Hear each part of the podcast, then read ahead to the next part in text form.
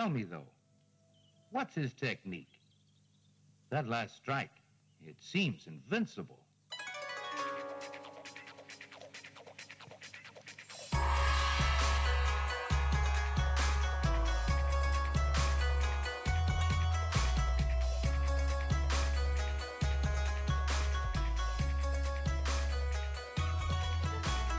Hello, and welcome to Sons of the Dragon, the Immortal Iron Fist podcast. My name is Connor McKenna, And I'm Carl Stout.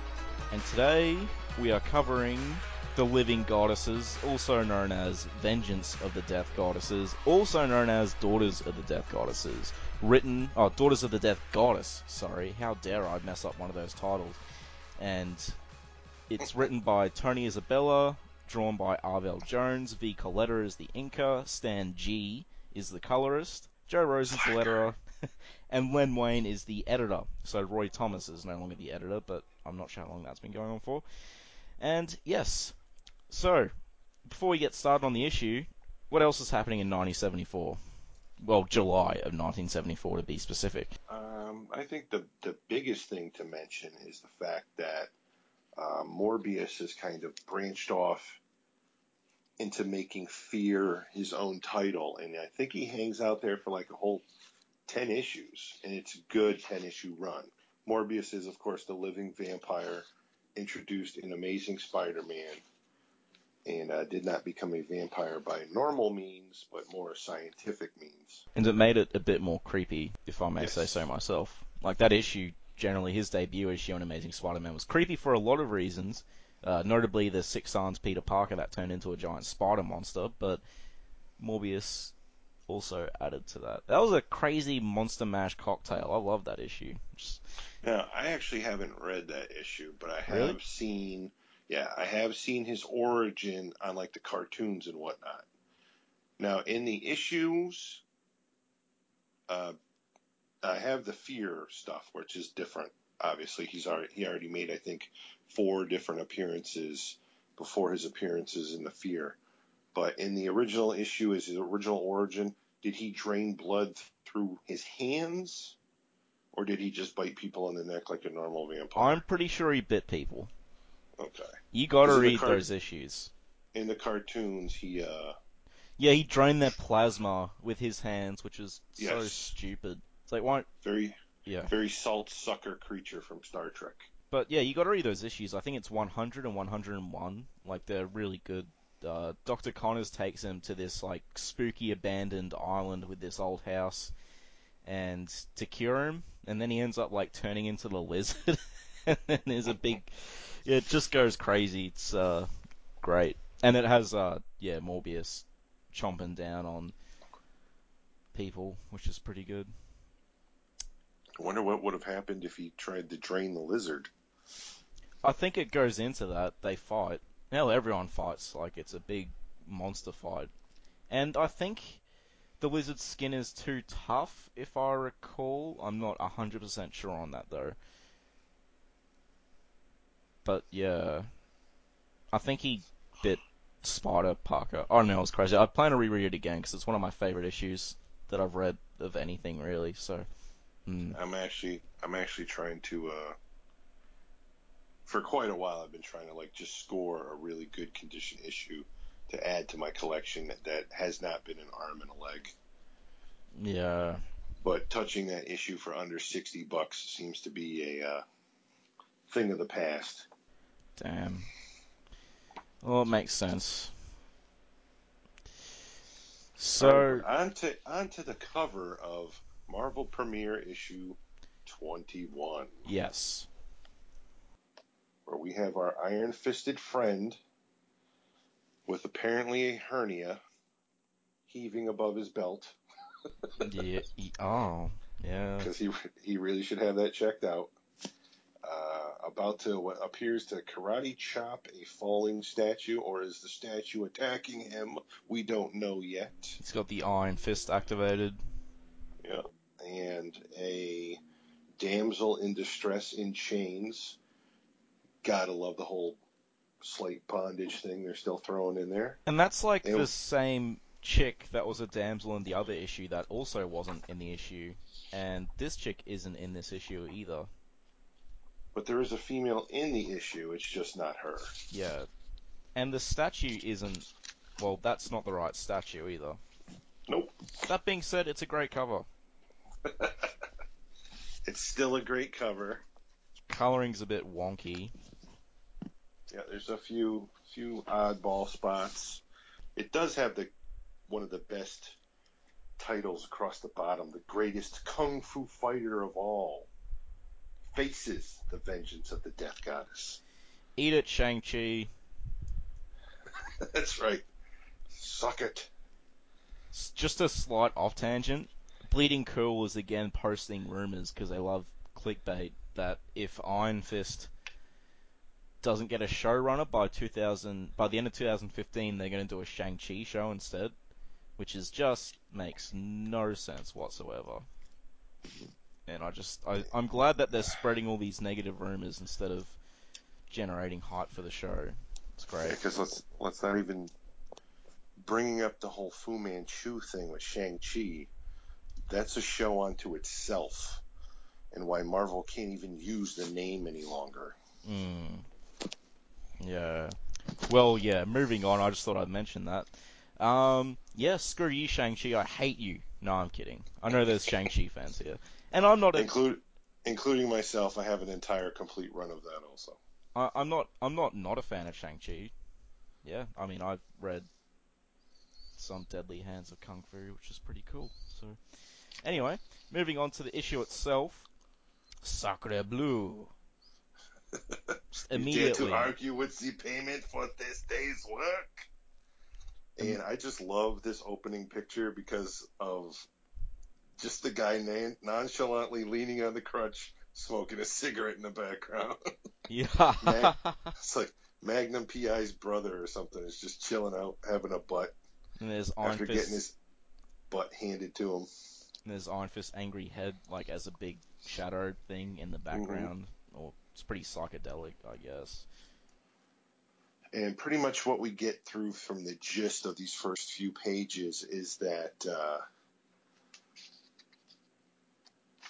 our our buddy there, Mister Frenchy Pants, is arguing that he's not receiving full payment, and some of his crew actually were slaughtered and died from the ninja, not from Iron Fist. I don't. I still don't think Iron Fist has technically killed anyone yet. Yeah, he makes sure to point that out. It seems pretty ob- like obvious. It's like, ooh, the ninja slaughtered my men. Don't worry, kids. Iron Fist didn't kill anyone. But uh, Ward Meachum is saying, you know, basically tough luck. I Yep. paid. I hired hired you with with the price in mind for his death, and you failed to do that. And Batroc is like, you know, some of these people had wives and children. What am I supposed to tell them? And he's Ward's just like, don't care. So uh, Batroc gets mighty pissed off and does one of his weird head first double leaps out the window, pretty much stating that the next time you see me, I might be fighting alongside Iron Fist against you. And then he Which I thought announces he's going to the docks to leave. It's like, well, I mean, you're not going to be back with Iron Fist then, are you? If you're just sailing back to France or wherever.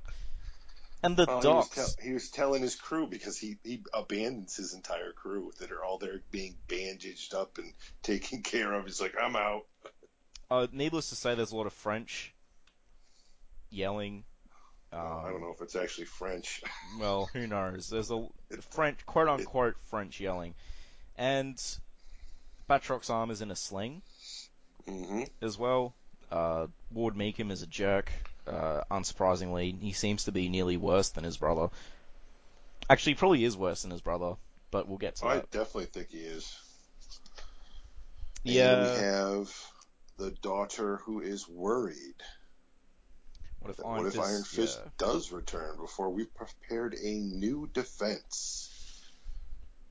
And we get a little word bubble right here where he's just like, little fool, Iron Fist didn't kill Harold Meachum, but your desire for vengeance fits into my own plan quite nicely. So there was some poo stirring in the background that we're slowly starting to see that Ward had a master plan here. He has his own reasons for wanting Daniel Rand dead.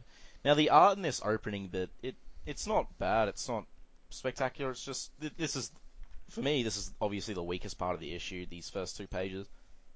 It's pretty much just explaining why Batroc is leaving. And this is a very, very art-wise, a very interesting issue because, like, we have a fantastic cover. The artwork on the cover is top-notch. There's a few coloring mistakes, but the only thing you could knock on the artwork is the weird abdomen hernia looking thing popping over his belt. Other than that, there's not a thing wrong artistically with that cover.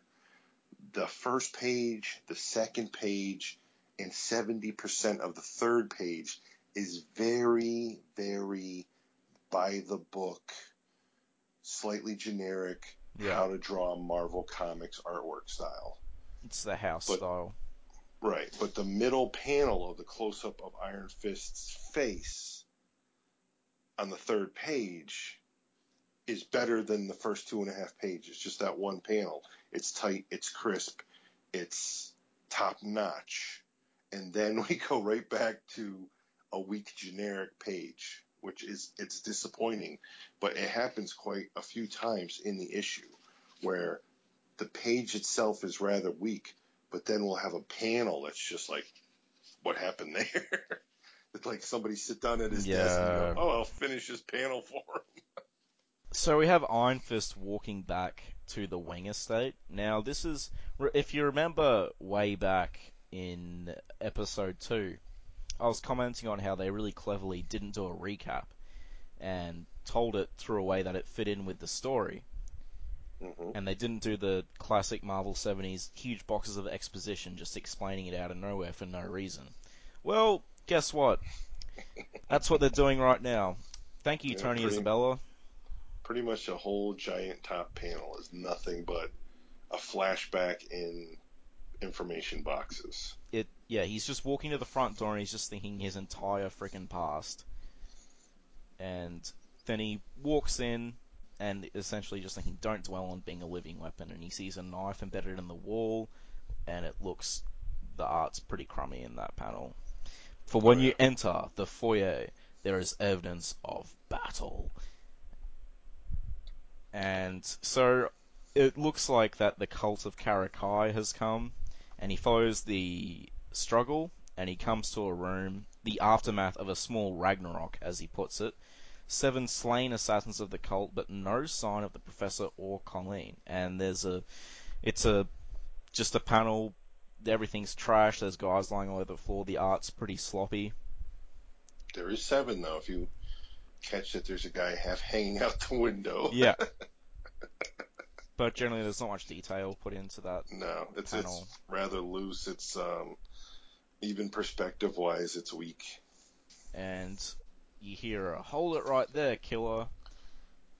And Iron Fist assumes the horse stance for some reason, and then he rotates to face his challenger, and this crazy colored lady just does a flying jump sidekick at his head, and he ducks. Flying Dragon Stamp, as it's called. And we have Misty Knight, a fan favorite. Yes. For some reason, it's a fan favorite. I hate it. I hate Misty Knight. I've said it before, and I'll say it again. I hate Misty Knight, and I will be saying it again before this podcast is over. Luckily, all you fanboys of Misty Knight have Carl to represent you and be like, oh, but Misty's such a great character. And I'll be like, no. I do, I do like Misty Knight. I have no problem with their relationship at all. Never have. I know you can't stand her. However, yeah. I will say I will say this. My all-time favorite relationship that Iron Fist was having with somebody never turned into fruition, and that was with the White Tiger from Heroes for Hire, which came out in the early 2000s, I think. Okay and it is not the white tiger that is out now. Completely different female. Okay, yeah. I remember when the new White Tiger came about because the old one died during uh, Bendis's Daredevil run, if I recall correctly. Right. Um, which is a good issue in itself, but But the the female white tiger I'm referring to was actually out the same time as the male white tiger still was. okay. Yeah, I've never read the early 2000s Hero for Hire stuff. I've heard it's actually quite good. It's fantastic. Is there? Yeah, that's the and only thing I haven't the the original, you know, big story about the major villain they were fighting. Yep. I I don't want to talk about it because we do need to cover it because Okay. it is so good. But his master plan isn't really a bad idea, All right. Um, and um, it's. I'll just leave it at that. Well, we will cover it. after we wrap up this episode, you'll have to point me in a direction where I can get it because, yeah, if he if it is collected in trades, It's not, unfortunately. It should be, but it's not. I guess I'll have to use unorthodox means to get it. okay. Right. Um, back. So Misty comes flying through the air. He Yeah. ducks her kick. She spins around and lets off with the classic line of "Okay, Zorro." he does sort what of look like Zorro. done with Colleen and her dad? But yeah, definitely, he's got the that was Zorro's mask without the hat. Yep.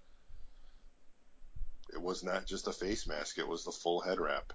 And Iron Fist tries to explain himself and actually answer her question, and then she just attacks him anyway because it's Misty Knight and she doesn't think logically ever. So, yeah. Well, she, she, bull, you're not dealing with some dumb street broad, Mister. This is Misty Knight, and nobody messes with her or hers. It's just like I was answering your question, crazy lady. Do you have to keep punching me or trying to punch me? So she smacks him in the jaw because he's still trying to reason with her, and she just sucker punches him. And so he's feigning defeat, hoping in this manner that she'll listen to him. And then she kicks him in the head. So he just grabs her ankle and then touches her pressure point and knocks her out. And then leaves her lying face down on the floor.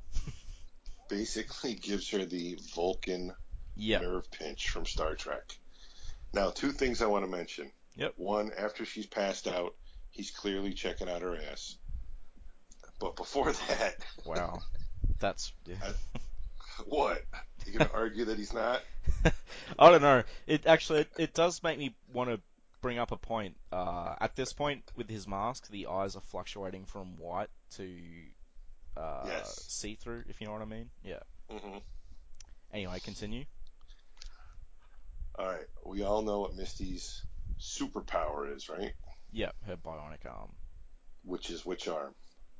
Uh, left arm. No, it is her right. Okay. Me. Unless things changed, it's her right.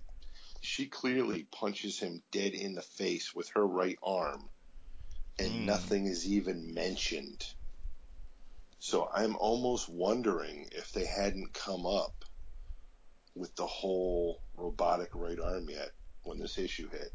I would say that would be the case because if they did come up with it, they would have like 80 panels explaining, oh, that was a powerful blow from the bionic, must be a robot arm. So I'm guessing it wasn't covered yet.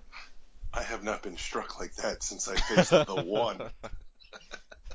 And then we'd go to a flashback of Yeah. him facing the one. And then more exposition, even though they already covered it.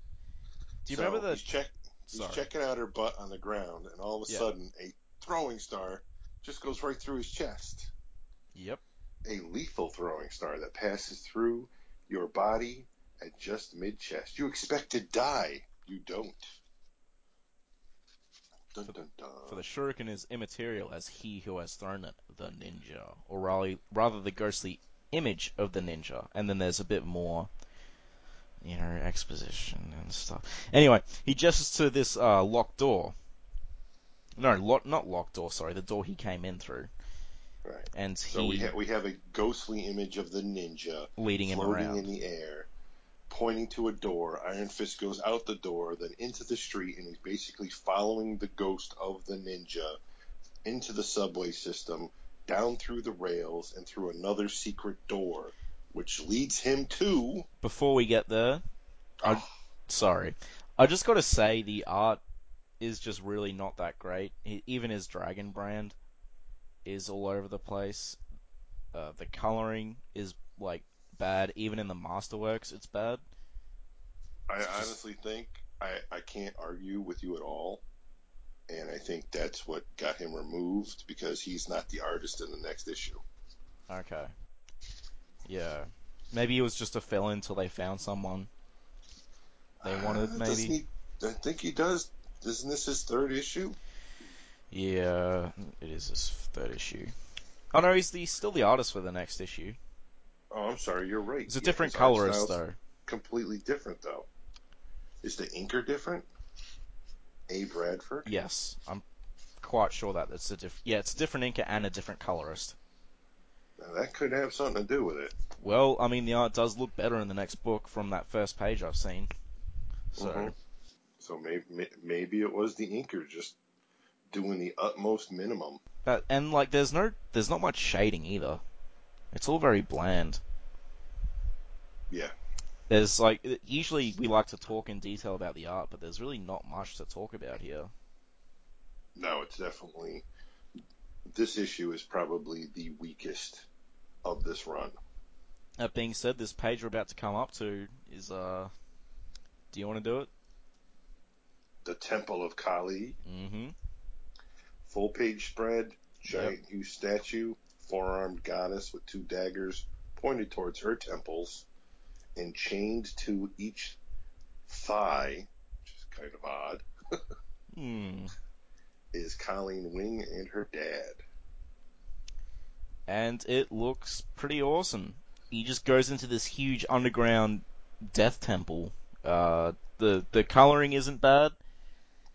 It looks better, in my humble opinion, in the black and white, like the majority of this issue. Not because just because the colorist sucks in this issue.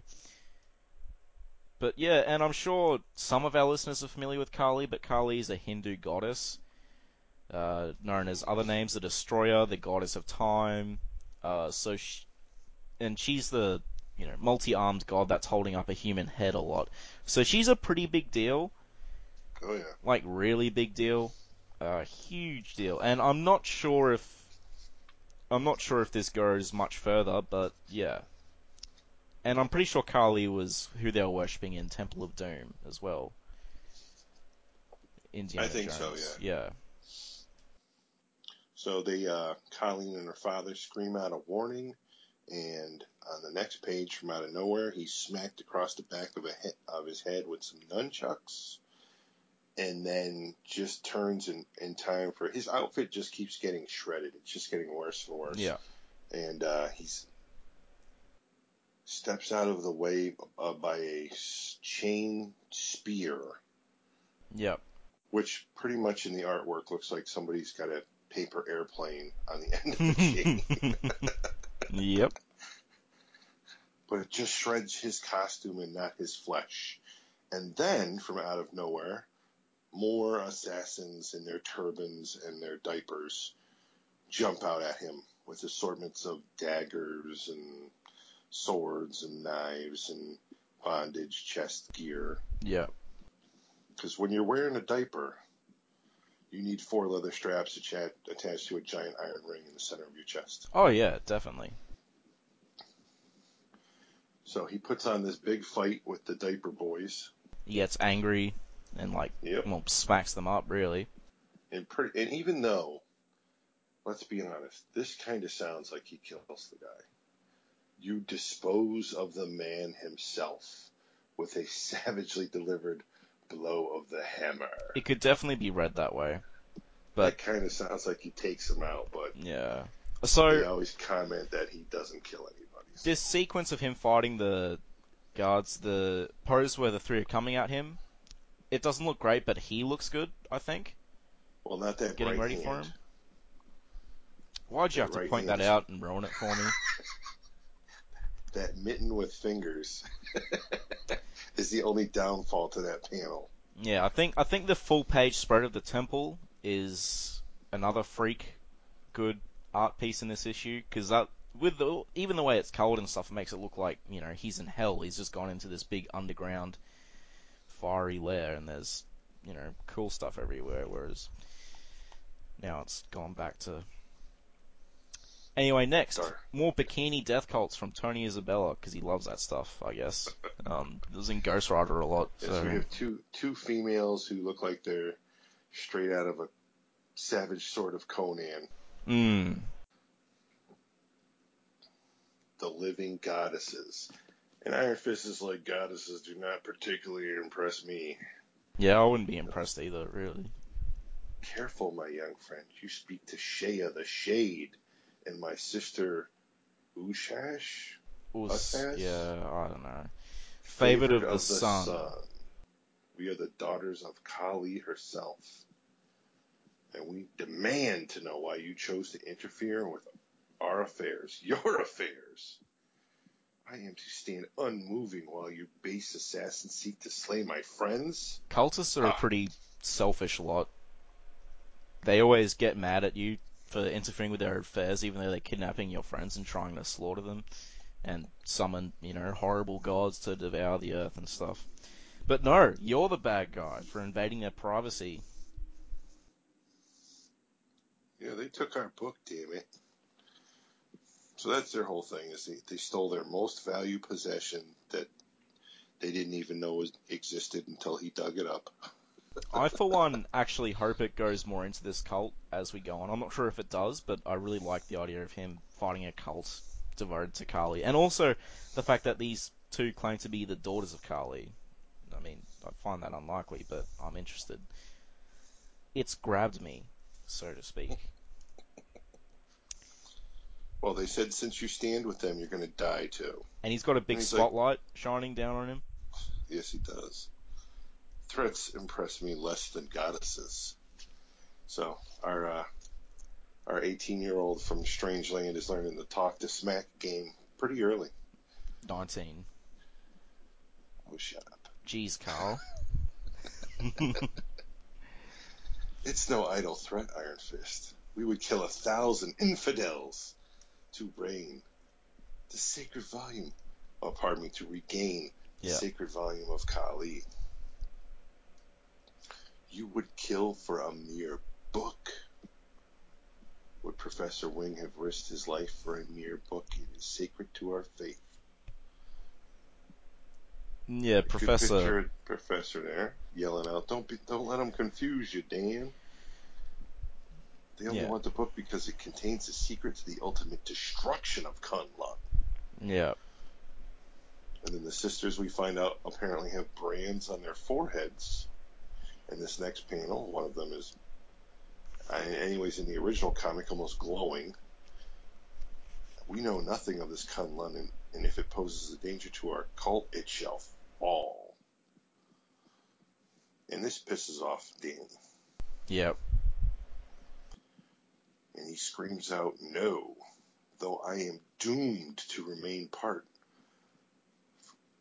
uh, pardon me, doomed to remain apart from that fabled city, I shall never allow any peril to menace it. And then he just goes into full kick butt mode. Yeah. And yeah, he kicks like two cultists at once. Uh, he uses a back fist, two back fists, and a side kick. All right, so he's kicking two down and punching another one out, so he's taking out three guys at once. and now one of the uh, sons of Kali, uh, sons, daughters of Kali, starts to wield her cloak of darkness, and Yes, it makes the whole room dark, and he can see nothing. Say, kind of like Cloak from Cloak and Dagger. Yep. It is very reminiscent of them. It's not exactly the same powers, but I can't help if they were inspired by these two. It's just the way they're drawn and everything. So what we what we're hinting at here is one of the daughters has a cloak of darkness which can Yes. basically bring you into bring everything solid dark and the other sister is wielding nunchucks of light or sun powered as it's hinted upon. So here we have cloak and dagger, light and dark. La la la. and the way it's drawn looks like the light daggers as well. Right. The only the only difference here is apparent. We don't know their origin, where the other origin is probably one of the most pathetic origins ever written in time. And Iron Fist isn't actually in her cloak; she's just made the whole room dark. Right.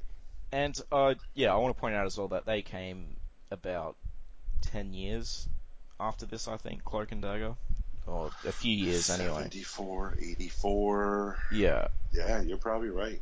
Right around there. 80, I'd say within 84, 88. But Yeah. they were junkies that were being used to power video games. Oh god. You And actually- their origin? No. They were literally kidnapped runaway kids. They were shooting them up with this dope and sticking them in the back of video game cabinets with diodes and stuff stuck on their heads. And they were running and powering the video games in arcades until they basically dried up and died. And then they were chucking them in the river and finding more runaways to shoot up with this drug to throw in the back of the arcade games to run their arcade with. Well, that makes sense. And Cloak and Dagger were had already become friends as runaways, got abducted, got drugged, got thrown into the river with the toxic waste, and became Cloak and Dagger. Because Origins horrible, actual heroes cool as hell. kids don't jump into rivers full of toxic waste to get those superpowers because that won't actually work. No. Yep. Yeah. So Iron Fist is completely in the dark here. Um, nunchuck, glow stick raver, nunchuck girl Yeah. is, uh, doing her twirly twirls, making a good light show, and double smacks him. Power that plucks you off your feet like a straw caught in a hurricane. And Iron Fist is sent flying through the air. He slams into the ground, and for somehow, with his trained martial arts senses, knows that there's two uh, cult members there, and he manages to dispatch both of them in the complete darkness. Goes after Nunchuck Girl again because he can see her glowing nunchucks, even though they're in complete darkness, just like her giveaway. Yeah. But she still gets another hit on him, which sends him sailing again through the air, and this time he, for the most part, lands in the groin of the giant statue. Of And when he stand when he stands up, he's got Colleen on one side and uh, the Professor Wing on the other. All right, let's take Do a we- second here Do we ever find out Professor Wing's first name? I don't think so. Yeah, I remember he just disappeared at one point, which is really weird. But so okay, I got to say the art, the art looks pretty good with the, uh, especially with the light nunchucks, but the coloring of Iron Fist, what the hell are they smoking?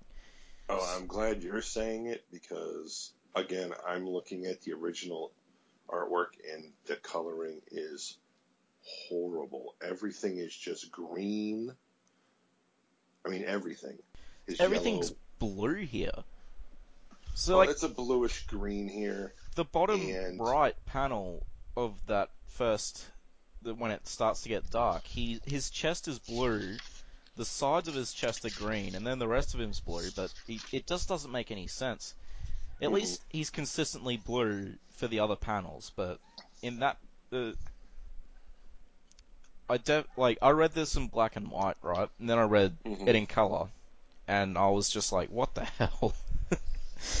Well, on the second page, where after he takes out the two um, cult members, and then he's back up on his feet charging glowing nunchuck girl, and like throwing a left upper hook as she's swinging both of them over her head. His entire right arm in that panel in the original comic is flesh tone except for like the back of the tricep. yep, same in this. And so it's he's it's a bit far away. Bad.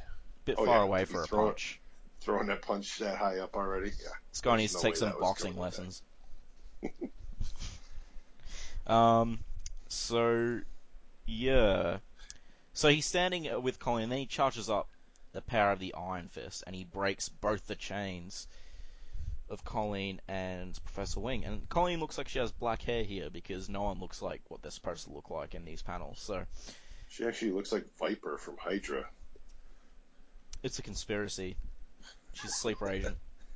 All right, here, here's my here's my other problem here. We already know he can punch through an elevator without the use of an iron fist. I was also simple. gonna bring this up as well. It's yeah, There's no reason why he should have charged up the iron fist for the just breaking these two chains. hey man, he's a superhero. They need to show him using his superpowers. I mean, see, it isn't it the only time he uses it in the issue? It's like there's like a Um, one per issue quota. Yeah. But and I, yeah, I don't like it. But if we go by the explanation that it's just him channeling his chi, like a normal martial artist or whatever, Mhm. then it makes sense. But then if you can, if you think it's like Shirley's chi, I don't know, it's all over the place, and it's still all over the place, sort of. It's with how his powers work, it's very odd. Yeah. So now, now the professor makes a very weird statement. At last, free to what? With a question mark. Uh, I think he's saying that as because like the big statue of Kali is falling on them. And Kylie quickly points out that the statue foundation is now weakened and it's going to fall.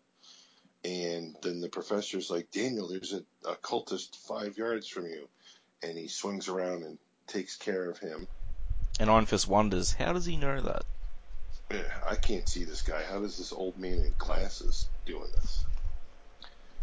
And so the statue begins to pitch forward, and he grabs each of them, one under each arm, and basically dives in a direction, hoping that it is a, technically in the opposite way of the statue, because they're still in complete darkness, even though you can see everything on the panels, and he can't see where they're going.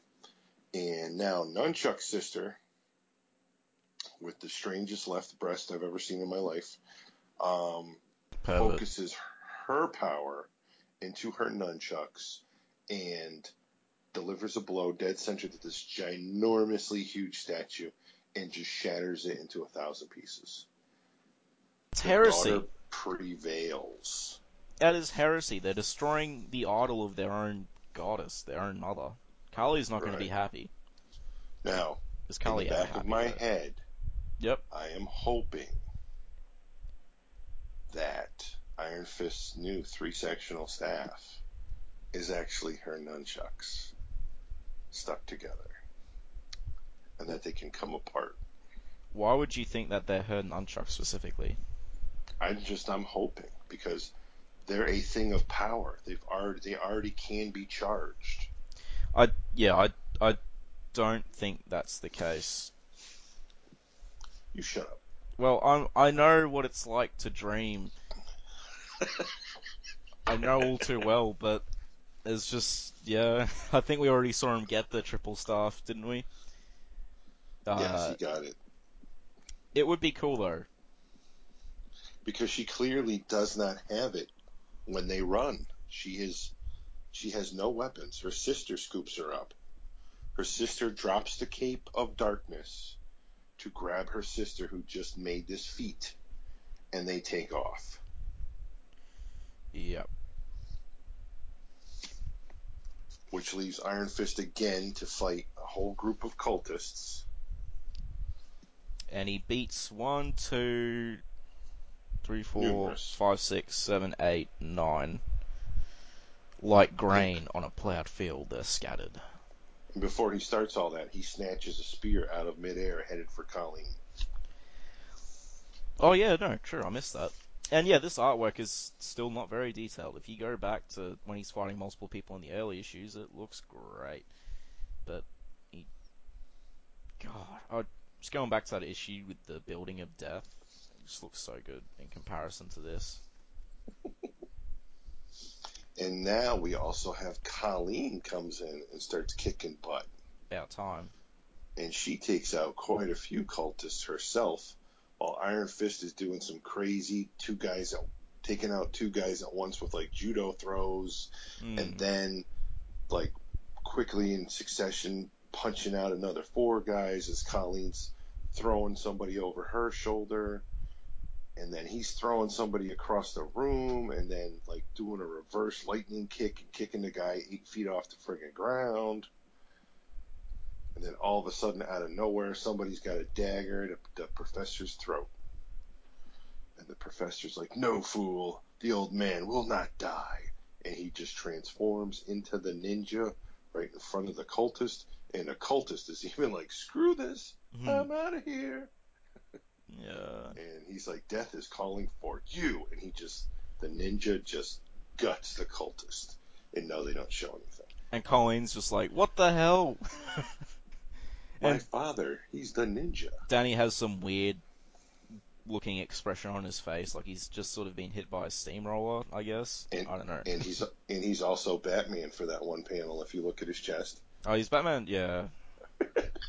and now the ninja is just slaughtering people because he wants Yeah, this but- book. Yes, the ninja's all worried about the book, and he's just mowing down the guys with his blade. And there's a guy running with the book with bondage gear on again with his diaper. And he throws a charged playing card because now all of a sudden he's Gambit Yeah. into the man's back, which makes a nice plunt noise. And the book slips from his grasp and falls into one of the Braziers. I believe they're called you know, braziers, and whoosh, the book goes up, and the ninja screams, "No! What have I done?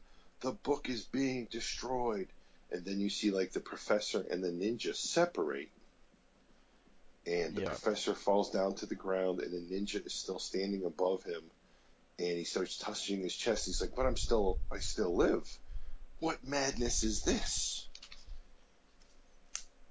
Wait, I begin to see the meaning of this cosmic joke. The Dragon Lords, and again, this is back to Kunlun, the Dragon Yeah. Lords, hung hang out with Yu-Ti. Yeah. And they imprison the ninja, so that's a bit of a reveal about the ninja. hmm Fearing its destruction would be my own, I protected it from harm. I was guarding my own prison. This is one more debt you owe me, Kunlun. So basically, he was protecting Kunlun when that was his own prison. Like the book was his Mhm. prison.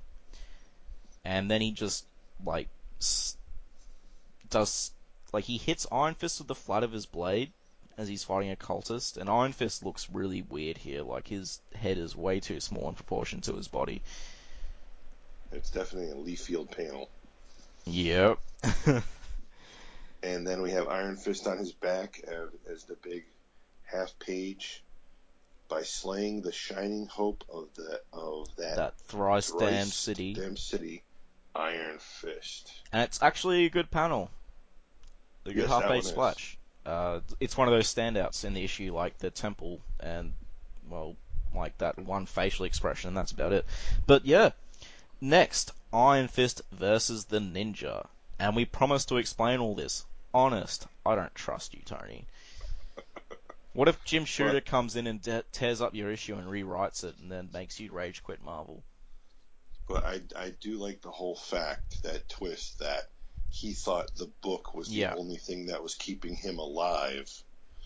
So he was protect the ninja was protecting anything from happening to the book when the whole time the book was just his prison and if the book got destroyed, he would be free, but he didn't know that. Yeah. So that's quite the little screw there. yeah, I've given this issue a lot of crap, but I actually really enjoyed reading it. I enjoyed reading it more than I did the last issue, that's for sure. Mm-hmm. Be- uh, I mean, even though the art and the coloring was all over the place, I really love the cult, the whole plot, uh, the whole cult plot line. Um, yes, I am a big fan of the Death Cult of Kali and just the fights. As I said, I read I read this in black and white first, so it was a lot more enjoyable that way. It was the uh, shoddy coloring and stuff was a lot less noticeable because Mhm. it wasn't there. The the schlocky art was still a bit noticeable, but yeah. I definitely recommend reading this one in black and white, I must say. But that being said, every damn issue? well, I mean, it's not going to stop until we get to Power Man and Iron Fist. Every issue is going to be better in black and white until we get to Power Man and Iron Fist. Because you need color for Power Man and Iron Fist. but uh, yeah, uh, I thought this issue was much better than the last issue. The writing was better, but the art and coloring was probably sloppier. Yes. Overall. Step up, step up writing and story wise. Just more going on story wise. Better stuff going on. A big reveal going on story wise. The artwork just went from generic to a couple good panels to again sloppy. Obviously, this guy was having some type of issue with the time frame he was allowed. Yeah. But again, then the next issue that we're about to hit next week, it's got his name on it, but it looks like a completely different artist, but it is a completely different inker. And a different And- colorist. And inkers make a big difference. Yep. Some of them some of them help a lot. Let's put it this way. Yeah. Some of them help a lot. Uh, I'm totally blanking on the guy's name, but there is a certain inker that has worked with John Byrne. John Byrne's stuff never looks better when it's with this certain inker. When we get into the John Byrne run, I'll have the guy's name. Yeah. And when this guy isn't working with John Byrne or John Byrne's inking even his own stuff, his artwork is still phenomenal. It's still great. But when this one inker works with John Byrne, this guy goes out of his way to make John Byrne's stuff look incredible. Yeah. And that's the thing with inkers. They're not just tracers. No, That's not. not. what an inker does. And if you've ever seen some original pencils, sometimes an inker, yes, he's going over a line, but he's got to choose that line. Sometimes there's 17 lines just of where a bicep should be. And it's up for the inker to determine what line I'm going to ink, or am I making my own? Just look at uh, Frank Miller and Klaus Janson's Daredevil run. Uh, Klaus Janson was the inker for most of that run, and I mean, he was so good that he got that the omnibus is called the Frank Miller and Klaus Janson omnibus. That being said, Mhm. Klaus Janson took over drawing the last couple of issues, but still, he was just inking for most of it. So Mm-hmm. yeah, Because inkers are not just tracers. yeah, To the point where I actually, I'm an okay artist. yep. I, I I'm not good enough to work for Marvel. Did Jim Shooter tell you that? no, and, and and my my own my own you know eyeballs told me that, Okay. and uh, but so I was like, well, maybe I'll just do inking. So I actually started buying all the books, started looking at videos online, started talking to people, and I was just like, it's almost more responsibility. Yeah, well, Because plus you can ruin yeah, a, a lot of these professionals out there with bad ink inking. right ink right over the original art. Some people who aren't as confident actually will ink over a piece of like stencil paper. They put a piece of stencil paper over the pencils, put it on a light table in order to see the pencil lines through that other paper pe- uh, piece of paper, and they ink that stuff. And that's also interesting if you ever buy original art that you're actually getting like two pages. You're getting the pencils untouched, and then you're getting the overlay, which has the inking, and then usually on that overlay, um, the letterer will then come in and sometimes cut out by hand the paper word bubbles, highlight the edges, and put the lettering in the word bubbles and just drop them with glue or tape Yeah, onto that piece of plenum paper or whatever it's called. So interesting stuff. I have a bunch of pieces of original art also, cool. Yeah, and pretty much most of them are Iron Fist. Should post some on the page. I have a very dear friend of mine who owned a comic book store who passed away. Um, got me an original Iron Fist, huge draw, huge ink drawing of Iron Fist by Jae Lee.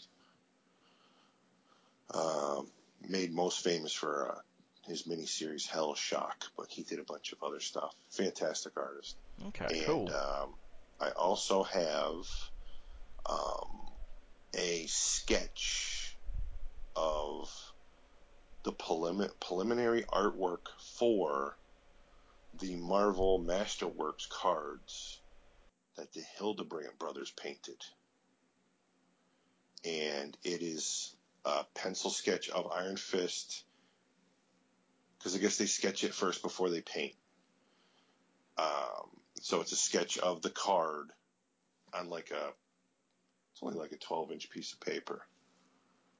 But it's a sketch of the Iron Fist, loose sketch of Iron Fist in the position they were going to paint him in, and it's signed by both Hildebrandt brothers.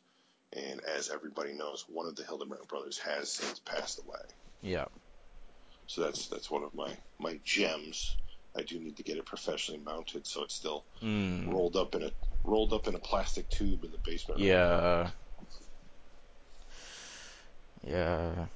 Yeah, I know that feeling you like wrapping up stuff you like because you don't want to. You're not ready to put it on that display. You know what I mean? Oh yeah, especially Yeah. with uh, three kids who like to throw things. Ugh, jeez. Because Um, uh, our living our living room is covered in pictures, and almost half of them have fallen because of balls and other things bouncing off of them. Oh dear, it's not good. So you can find this issue in the uh, Essential Iron Fist collection, which uh, in black price and white, which Connor will pr- approve of. Yes, I. That is the that is the approved choice by Connor McKenna, getting the Essential Iron Fist collection. The prices sort of vary for that, but you can find some decent prices on it. It's also in the Iron Fist Epic collection, which is a Which recent is- release. Right. The best price around is still probably. Oh, what the hell's the name of the webpage? In stock trades. in, stock instocktrades.com. Yeah. All one word, in stock trades. and you can also find it in Marvel Masterworks Iron Fist Volume 1. And obviously, you can get the original issue itself if you can pick it up on eBay or something. It probably isn't, uh, probably won't cost that much. I'd you say. can probably catch this one from anywhere from I'd say about twelve dollars to well, if it's CGC'd at a nine point four, they probably want 120 for it. But I don't think a there would be because there's not really a first appearance. Oh, I guess Misty's first appearance. If you care that doesn't even matter anymore, dude. Since the Netflix Netflix uh, Netflix thing has been introduced, all of his early appearances in CGC have more than quadrupled in price. Wow. Yeah, three years ago, you would have been able to pick this up CGC at a 9.4 for like 30 bucks. Yeah. Now everybody is starting bidding at like a 120 plus. Yeah. So, you can find us at our Facebook page, Sons of the Dragon, the Immortal Iron Fist podcast. You can find us on YouTube, just YouTube Iron Fist podcast, and we'll be right there. We are also on podcastgarden.com. If you go into liter- if you go into the literature section, we are there. We are now on iTunes, finally. So feel free to rate us there. If you rate us like really crappy ratings, then make sure you tell us why so we can improve. And we are also on SoundCloud. SoundCloud.com forward slash Sons of the Dragon podcast. All hyphens between those spaces. And our WordPress, just Google Immortal Iron Fist Podcast WordPress and you'll find us there. I post links on Facebook and stuff constantly. And we are on Twitter at Iron Fist Podcast. And I don't think I'll be putting this anywhere else because that's a lot of places this podcast is on. So, and also Iron Fist, Misty, all that stuff are the property of Marvel. We don't make any money off this, any characters we use, any music we use. This is just non for profit. This is just for fun, so don't sue us. That's right. It's all about the love. Yep. And until next time, May your fists or brain become unto things of iron, and make sure you excel at whatever you do, and peace. Peace.